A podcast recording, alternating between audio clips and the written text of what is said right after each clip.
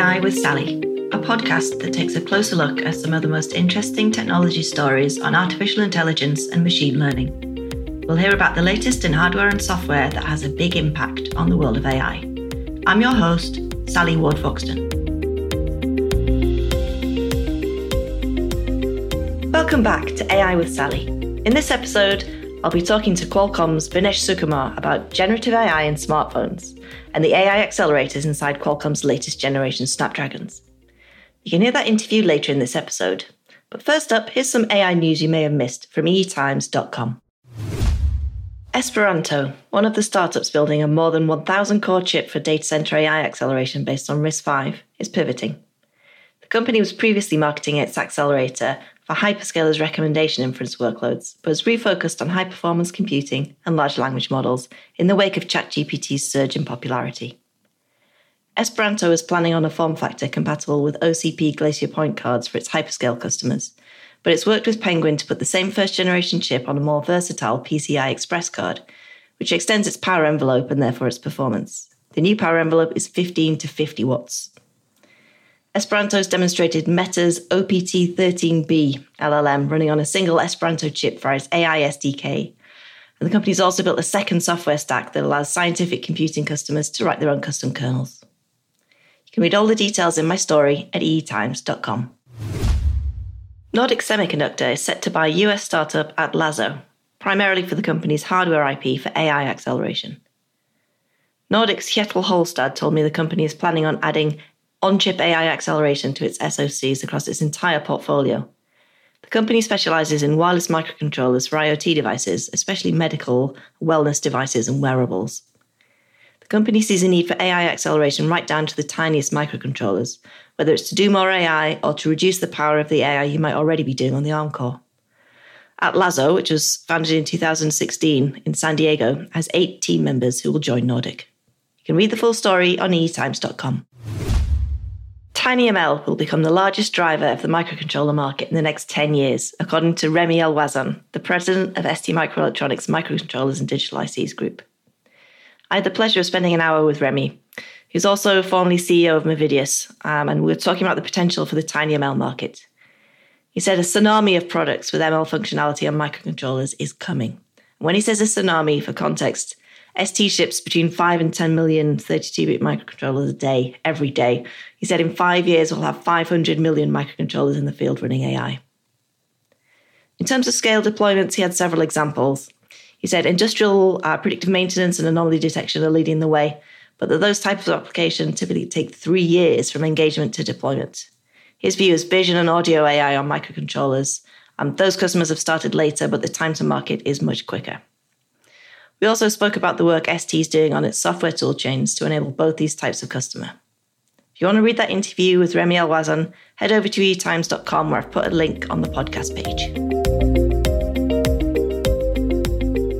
Chipmaker Qualcomm has shown off a couple of interesting demos recently with large transformer models running on the company's mobile phone application processors.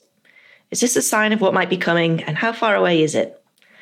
Head of AI Product Management at Qualcomm, Vinesh Sukumar, is giving a keynote presentation at next month's AI Hardware Summit in Santa Clara called The Future of AI is on Device.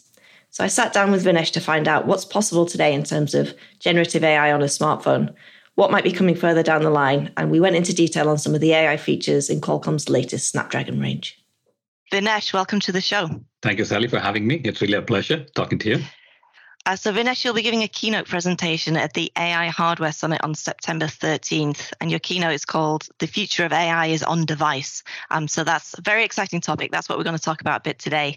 Um, so, maybe I'll, I'll kick us off. Um, I've seen Qualcomm's examples in the media um, running generative AI in various forms on a smartphone. Maybe let's start by talking about what kind of AI is possible on a smartphone today. A great question, Sally. So when you look at uh, the evolution of use cases, let's say on handsets or smartphones today, historically was very vision oriented, which is you know looking at a picture, looking at a video, how do you enhance it um, so that you know you're able to connect it, make it personalized to the user. Now, with time, obviously, it has migrated uh, to include other elements like audio, speech, you know, textual information, so that you can have a multimodality fusion to get uh, a better experience to the user. Now, I would suspect these are like bread and butter use cases will continue to evolve.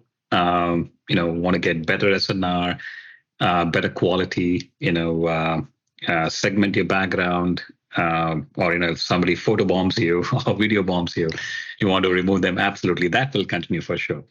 Yeah. But the anticipation is moving forward. Uh, how do you really use AI, uh, you know, to really, I guess, enhance and user form saying what is next, right? And I think uh, generative AI is that portion where the anticipation is using generative AI. Uh, can I move towards having a smart or a personal assistant who's able to take care of, uh, you know, simplistic tasks for you, right? And or be able to use the bread and butter use cases around image and video and morph it completely. Um, quite recently, uh, my 65 year old mom, uh, you know, started using uh, uh, Stable Diffusion, you know, slash DALL-E from OpenAI, and she was so excited and creating photos. Uh, that, you know, it, it, got connected to me because you know, uh, if you're able to connect to an audience which is just beyond, you know, the teens, that's awesome, right? And I think Absolutely. GenAI is the next next big thing. Absolutely, yeah. Um, so I saw that Qualcomm demonstrated um, a 1.5 billion parameter model called ControlNet um, on a smartphone recently.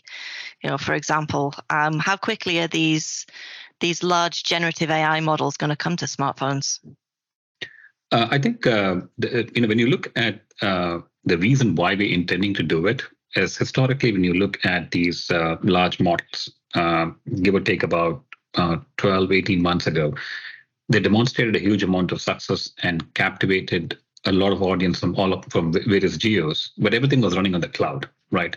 There was a lot of interest, and um, but the intention was, you know, can can this be personalized? Can it be connecting to? Uh, can it have a certain amount of human touch?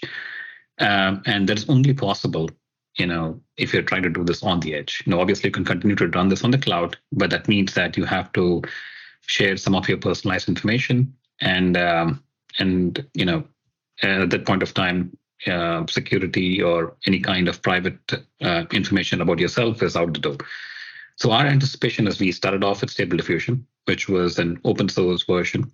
Um, we optimized it and then we migrated to controlnet also optimized it without uh, impacting accuracy and performance.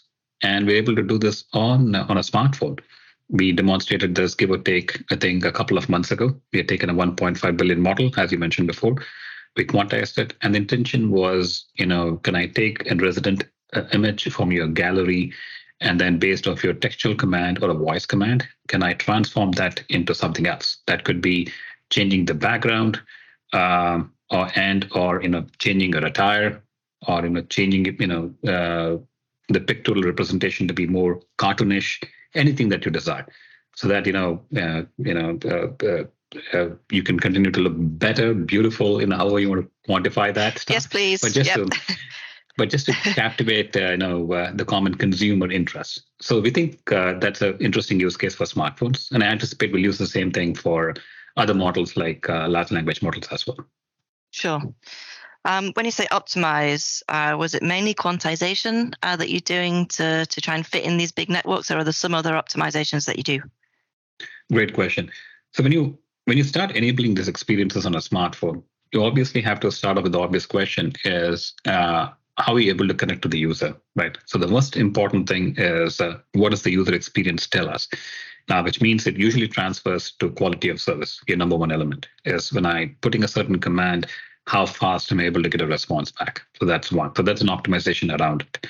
A second portion of it is uh, smartphones are mobile devices. So by definition, power consumption is extremely critical. So you want to make sure that you don't have those, you know, uh, a high amount of uh, consumption that drains the battery when you're trying to enable this uh, kind of experience.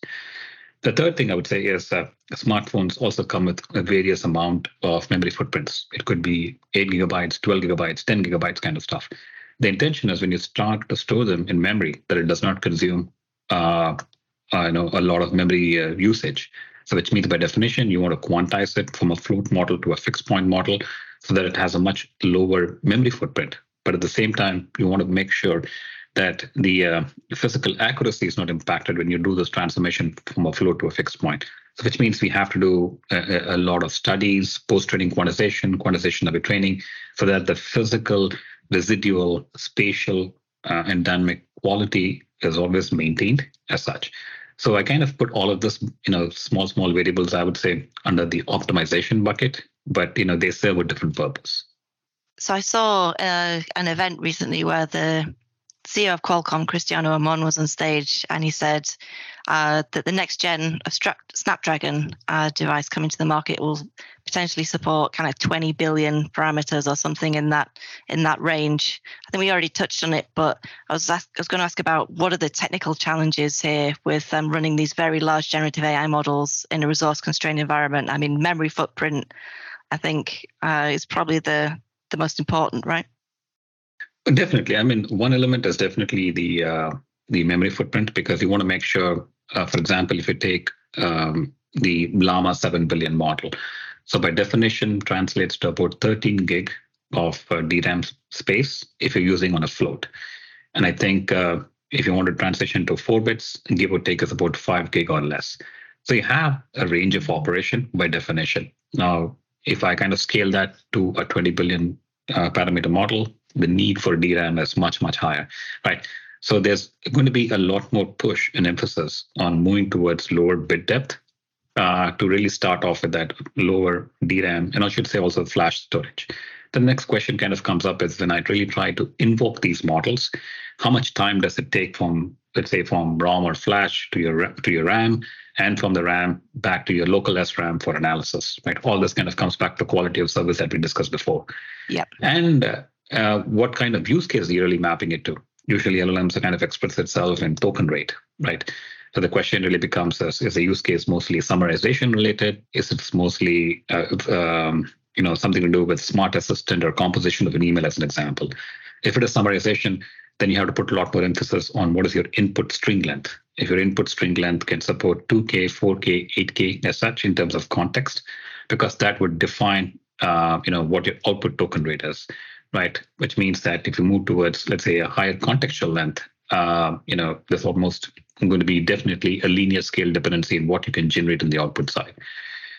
Similarly, uh, the question really kind of comes back to is, um, uh, do you want to personalize it as an example?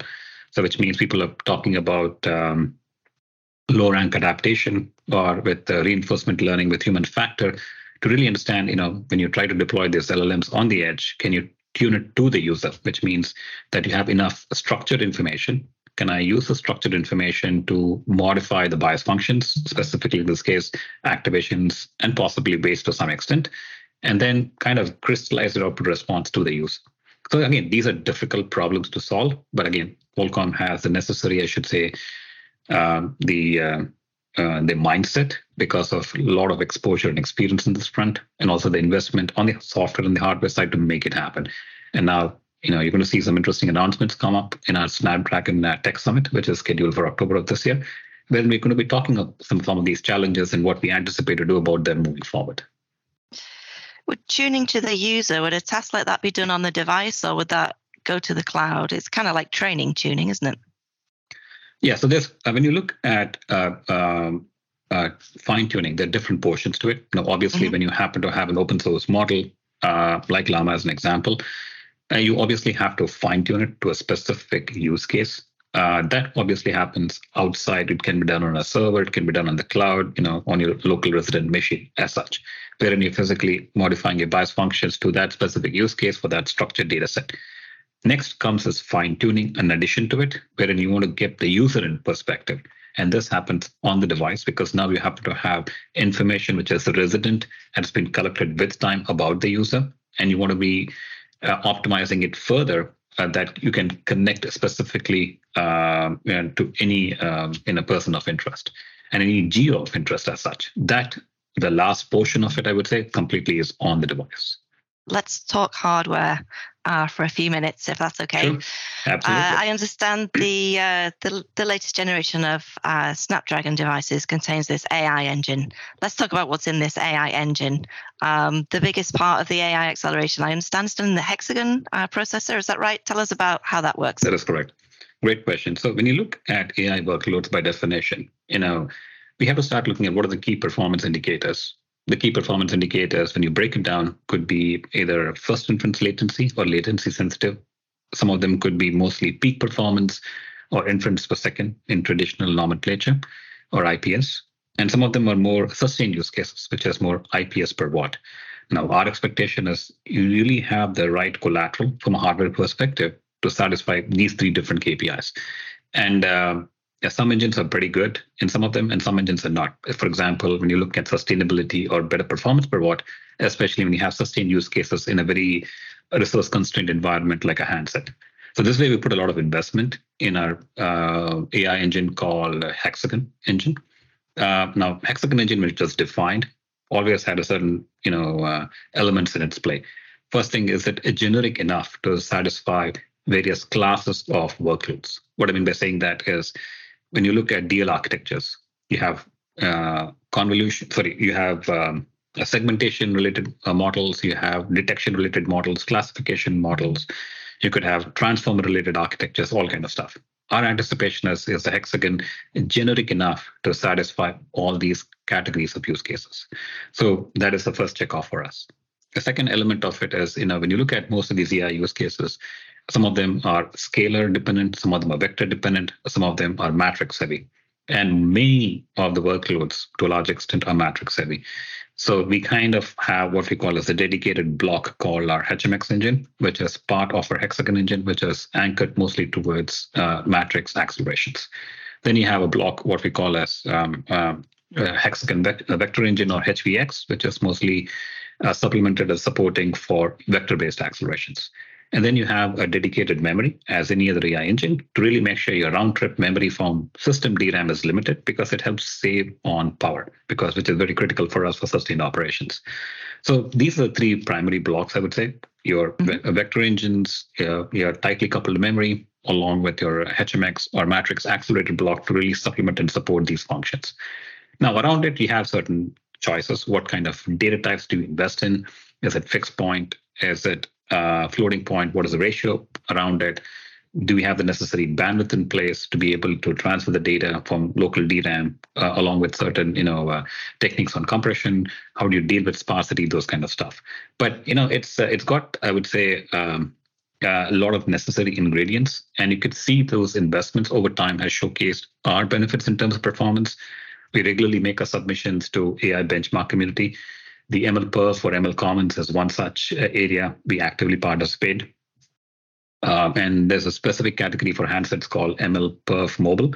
And you know, when you look at historical data, at least uh, if I'm referencing for the last three years, uh, uh, Qualcomm has stood at the top in terms of performance and performance per watt. So all these investments make a big deal to really make sure we are versatile enough to you know to supplement these AI challenges.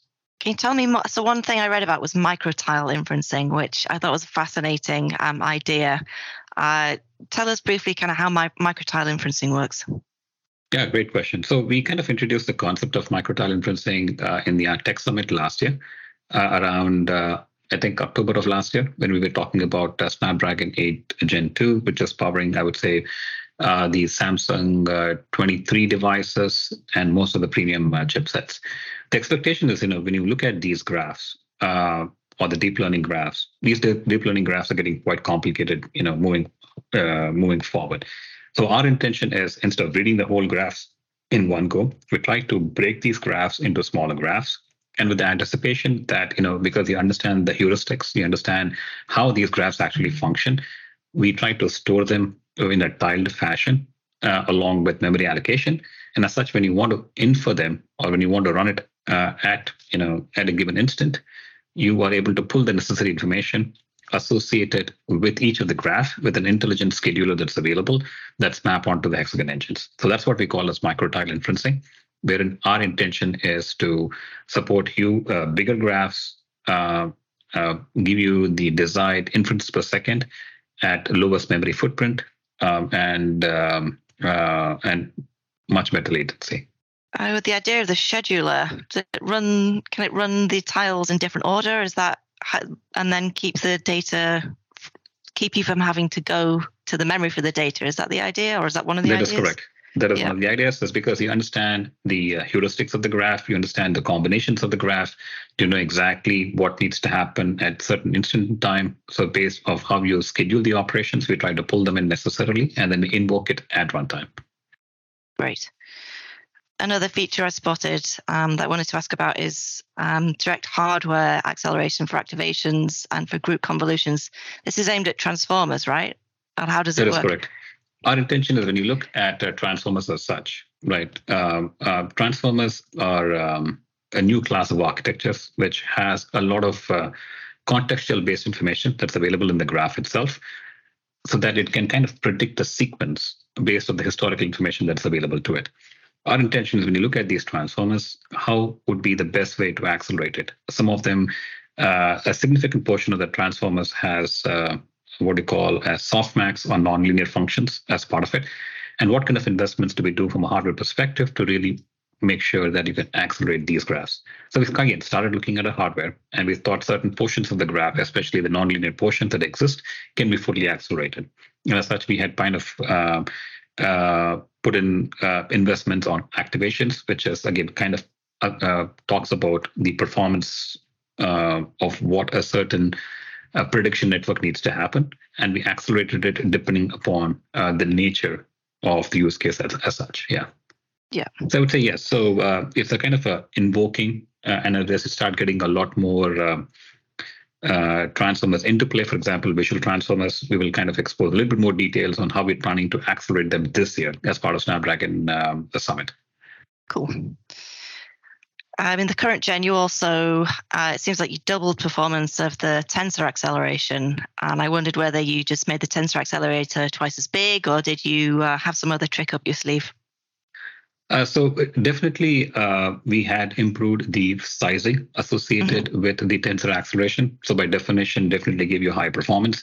And at the same time, um, we also included uh, uh what we call optimizations in our software stack, which could include elements around compression, uh, how do you look at sparsity? Um, how do you look at uh, data transpose and those functions? So a combination of all the above, I would say, from a stack perspective and from a hardware perspective, give you twice the performance that we had announced um, last year.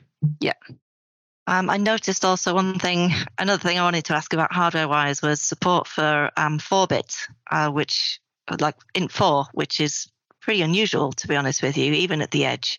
Um, I know we spoke about quantization a little bit earlier, um, but is it really down to your quantization scheme that allows you to preserve the accuracy, or how are you able to use int4 when others uh, find it, it, it loses accuracy too much?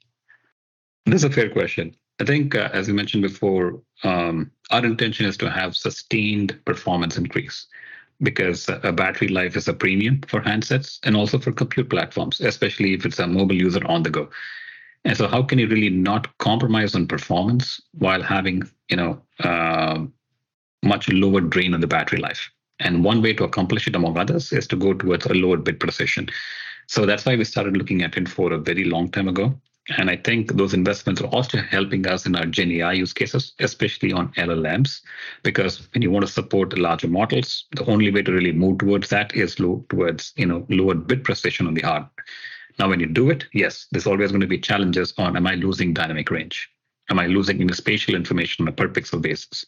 Here, the intention really becomes as fine. Uh, uh, quantization is definitely a significant portion to it. When we look at post-training quantization, then based off calibration data, we look at quantization-aware training, so that the it is just not about objective metrics. We also look at subjective metrics at certain regions of interest for high dynamic range scenes, and then we try to improve on performance. Now, I'm not suggesting by any means that Int4 is the end all be all, it solves everything. There's obviously going to be challenges, right? There are going to be certain use cases where an accuracy is not met objectively or subjectively. In those cases, we looked at uh, automatic mixed precision, wherein we look at certain layers of the graph itself, and we look at 8-bit representation or 16-bit representation to make sure that we conserve on the end user experience. That's most important for us and your um, software stack handles this auto mixed precision along with the compression and sparsity and quantization and everything else uh, that we've talked about so far. Um, how mature is the the software stack? Tell us a bit more about it. Yeah, so we had announced also last year a stack is officially called Qualcomm AI Stack. Uh, the Qualcomm AI Stack has plenty of layers around it. Uh, that could be around the quantization portion, uh, the compiler portion, the runtime portion, the kernel portion, the library portion, the, all of it. As um, someone said, you know, any given computer architecture lives and dies by its software. So we put a lot of emphasis on Qualcomm AI Stack to be in a position to support out of the box functionality. And it's just not about functionality. We also need to look at performance and the performance tuning uh, associated with these complex graphs. But it's easier said than done because uh, when you look at the uh, the AI or the DL landscape, the amount of operators coming up is growing like almost like 20 ops every single month, give or take. Yeah. The amount of models that are coming up is changing the landscape completely. Uh, you know, people never even envisioned generative models or GANs to be applicable for handsets. And these days, it's all about GANs. So uh, I think uh, uh, as you're starting to get more and more complex graphs, it's all about how a software can really handle it. And we put a lot more emphasis on that portion. Okay. Um, so as part of the AI engine, then going back to hardware, my favorite topic. Uh, in the AI engine uh, around the hexagon processor, there are other parts of the AI engine, um, and these are labeled like ISP and the Qualcomm Sensing Hub, and there are a couple of others. Um, tell us about how these other blocks are also contributing to your AI performance, and how do you how do you uh, put the different different types of workload into these different blocks, and and tell us about everything outside the hexagon. Fair enough. So when you look at again AI use cases, to a large extent, starting off with the bread and butter use cases around uh, uh, image and video. Historically, what we have seen is certain functions are very, um, I would say, um, been there for a while. It is kind of stabilized. And you could look at this like computer vision blocks or acceleration units around the region of interest, or even very simple uh, CV pipeline elements. Now, there's way to accomplish the same thing you could do it through the AI path, or you could do it through a fixed function uh, implementation of the same module. So um, we try to look at some of those use cases and then try to implement a fixed version version of it only because it saves on power and there's not much to gain even if i give a certain amount of DL uh, elements around it. This could be uh, elements like face detection, as an example, or optical flow, as an example, right? So um, these could be embedded as part of your ISP pipe itself to really make sure that you have the highest advantage in terms of uh, performance per watt and on latency. Now, there are certain set of use cases um, which are always on or always sensing, I should say. And this could be around audio, could be around speech, uh, could be around uh, uh, visual analytics as well when you happen to have these always sensing active, the most important element is uh, what is the power consumption? It needs to be in single digit milliwatts. And at the same time, uh, is it secure enough that this information cannot be hacked by someone else? So all this information is kind of contained in a special block, what we call as the sensing hub. The primary intention is to be in a position to support multimodality fusion which could be elements around, you know, we talked about before, sensing in combination with audio, speech, you know, linguistics, all this kind of stuff in a single digit milliwatt envelope. And we have a security enclave with anticipation that uh, the resident information that we collect from the user to certain to support certain use cases is, you know, uh, is within the um, within the device itself and is completely deleted once that uh, endpoint decision is reached. That's what we call as the sensing hub hopefully that clarifies the distinction between uh, what we have sensing hub and the portions of ISP. That's great. Thank you very much um, for clarifying. Vinesh, before we finish up, um, can you give us any hints on what might be coming um, on your next gen hardware in terms of AI acceleration and, and how you're going to support these massive generative AI models? Absolutely. I think uh, for that, uh, I'll give you a teaser but you okay. got to stay tuned for the big announcement that's going to come up in October as part okay. of our Snapdragon uh, Tech Summit. But uh, there's going to be a huge amount of emphasis on generative AI as anticipated. We'll be talking a lot about uh, large language models, how we plan to support them, what kind of use cases is kind of coming along with them, what we have specifically done on the hardware side to really make sure we have a seamless and a very great user experience and also try to enhance you know the common use cases around um, on image on camera on video and supplement that with lvm a combination of your traditional uh, bread and butter use cases with lvm has fantastic recipes for success and what is it going to look like I'll stop at that, but it's a quick teaser. I seriously hope you're able to tune to our Tech Summit, where we're going to have a lot of interesting announcements on all our Snapdragon products. Oh, I'll be watching. I'll certainly be watching. Don't worry about that. Vinesh, thank you so much. I really enjoyed our conversation today. Thanks for joining Same us. Same here. Same here. Thank you for providing the opportunity. Loved. It. Thank you very much, Vinesh. You can catch Vinesh's keynote, The Future of AI is on Device, at the AI Hardware Summit on September 13th at 10.30. That brings us to the end of the episode. Please tune in again next time to hear more news and views on AI, machine learning, and the technologies that enable them. If you're listening to this on the podcast page at eetimes.com, links to articles on topics we've discussed are shown on your left. AI with Sally is brought to you by AspenCore Media. The host is Sally Ward Foxton, and the producer is James Ead. Thank you for listening.